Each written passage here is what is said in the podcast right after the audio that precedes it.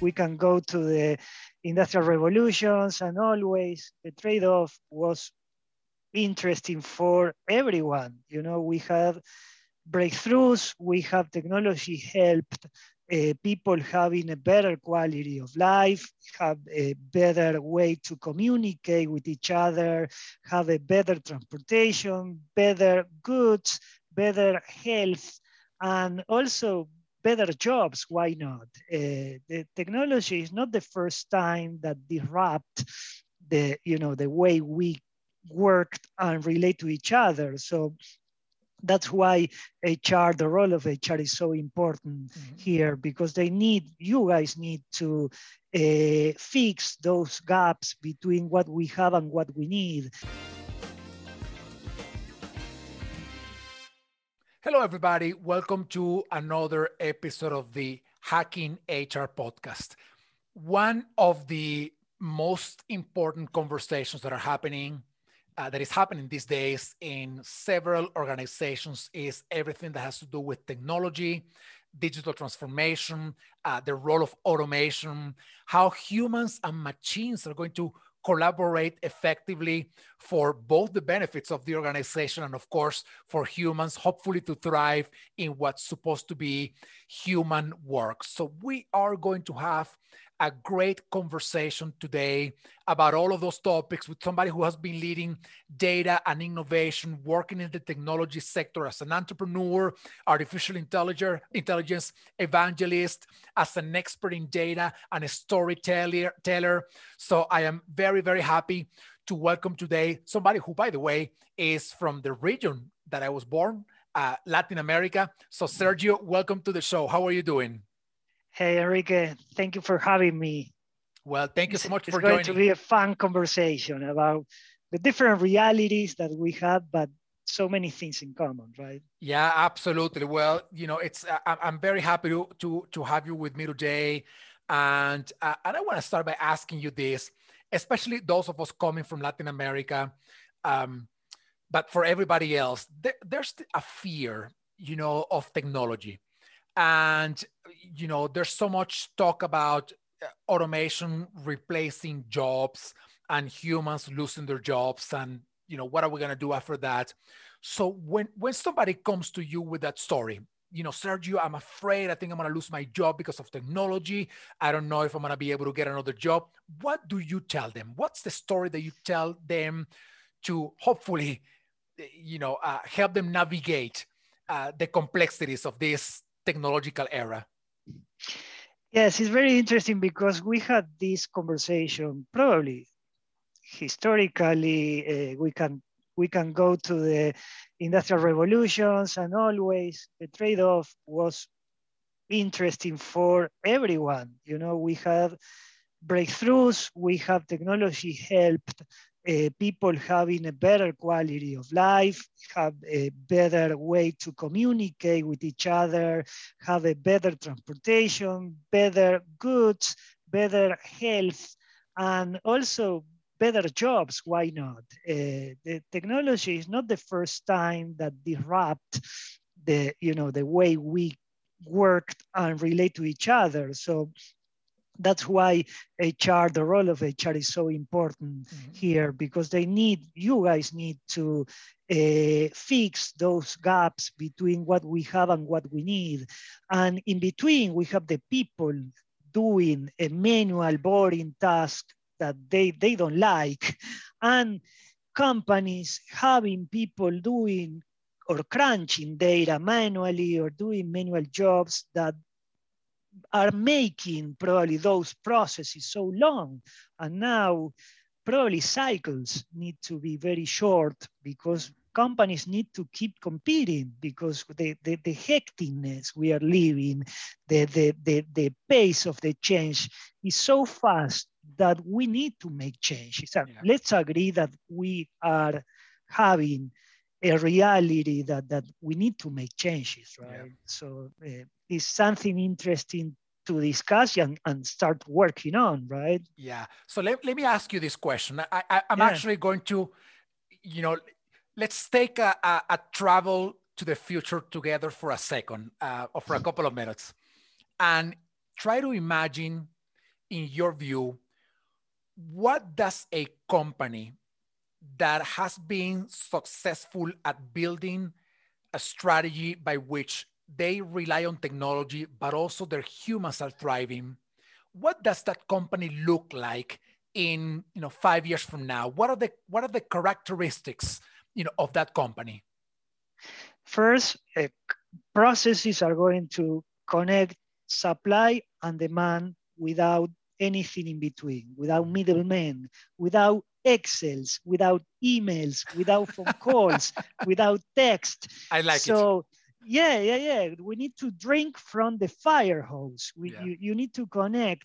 They are going to connect the source of the information with the way or the place or the people who consume, who drinks that information. Yeah.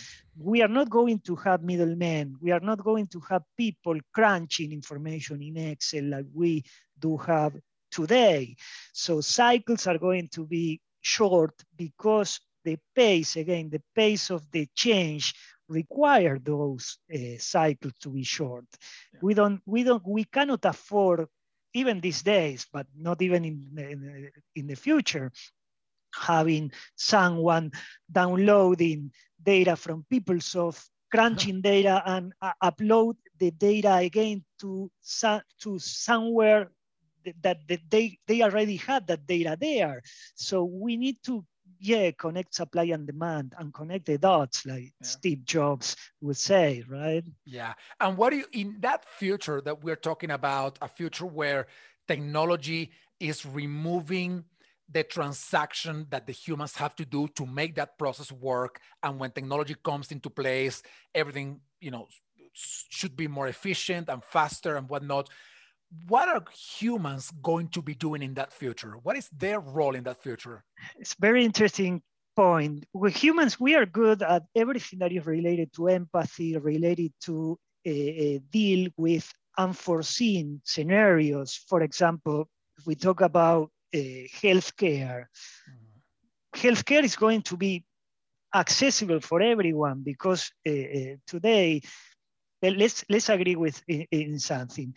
The way we train to and the knowledge grows. For example, a doctor acquires information, reading and learning from trial and error. So in the future, probably we are going to have AI doctors. But we are not going to have AI nurses, because nurses, we need them, or probably it's going to take decades or centuries to have nurses, AI nurses, because humans are good dealing with unforeseen scenarios, and dealing with people again. That's why HR, HC roles are so important, bridging those gaps that we are going to have between what we have and what we need, between technology and consumption, between the real needs and the supply of the information.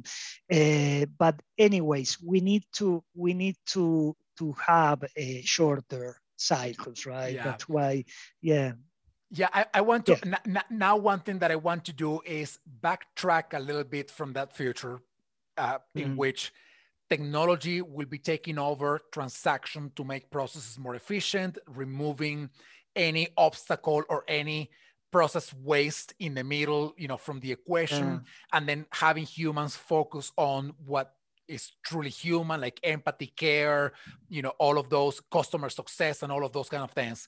Now, so backtracking from that future to the present, how do we start thinking about the skills, the organizational structures, the mindset that we all have in place in our school systems, in our organizations, and more specifically in HR, to prepare ourselves for that future? How do we do that?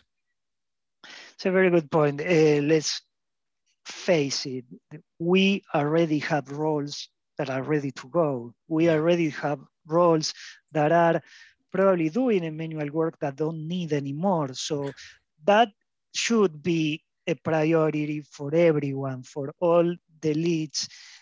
And let's also agree that if we don't let those roles, not talking about people, talking about roles, right? Those roles that are liaison between consumption and a generation of the data or the information or anything. Those middlemen that we mentioned before, those roles are ready to go. So we need to first let those roles go and work with the people upskilling and probably working in data literacy across the company, because all the company needs to learn how to read and write data, how to talk data, how to have the information centralized, how to empower people, how to let people drink from the fire hose, how to let people avoid escalation, avoid validation, avoid asking for permissions, avoid printing the way that you print something, for Christ's sake. You are drinking or eating an expired food. It's like when you buy the newspaper, even if you wake up very early in the morning, you are you are drinking something that is already expired, because that paper was printed 5 hours ago. So when that paper was printed, the world already changed. So we need to work hard with that. We need to work hard with having a data lake, having people, empower our people to drink from the fire hose, to go to those centralized points of information, and avoid having managers asking their assistant for PowerPoint, for something to print the report. And that is the first thing that we need to work on. We need to work on the management, and we need to work that having that information going or flowing across the company, because if not, it's not just about those roles, it's all the company that need already a change. And of course, train those guys that are doing a manual and boring work. No one likes when manual work.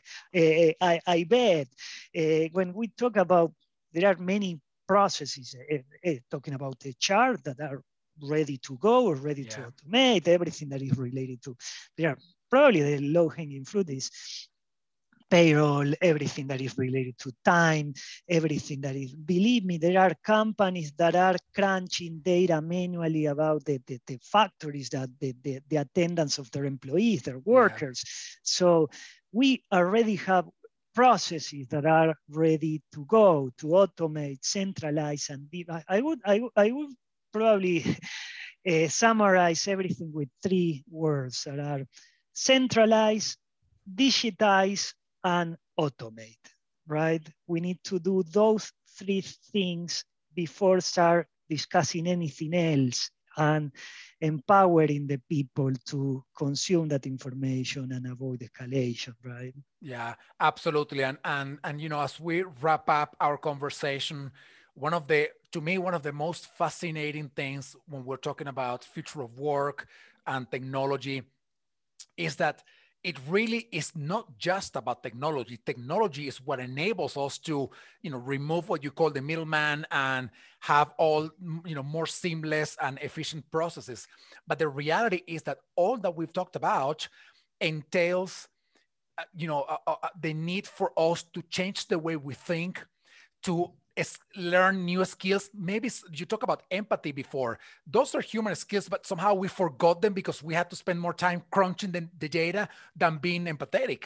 So it's interesting to think that, and the main message here for our audience is that technology and digital transformation and the future of work is not just about technology. It's about everything else that is enabled by technology. So the most important part of the digital transformation is not digital. The most important word is transformation, right? Yeah. So that's why I need to work on that. It's culture. Yeah, and that's it's fantastic that you say that, because I always tell HR leaders, if Digital transformation is the kind of process that is meant to be more efficient and effective for humans. It should be led by human resources. Human resources should be on the table of the digital transformation process, because it's not just about technology. It's about mindset. It's about culture. It's about learning. It's about people, and all of those things are way beyond just technology. So Sergio, Absolutely. Thank you so much for spending this time Anytime. With me. Great conversation. Thank you so much. Thank you for having me. Thank Bye-bye. You. Thank you, everybody. Stay tuned for the next episode of the Hacking HR podcast. I will see you all soon. Thank you, everybody, for watching or listening to this podcast. I hope you enjoyed the show. Please follow us on our social media and subscribe to our newsletter so that you can stay informed of all the things that we're putting together for you from the Hacking HR community. Thank you so much. Please continue to stay safe, stay well, stay strong, and we will see you soon.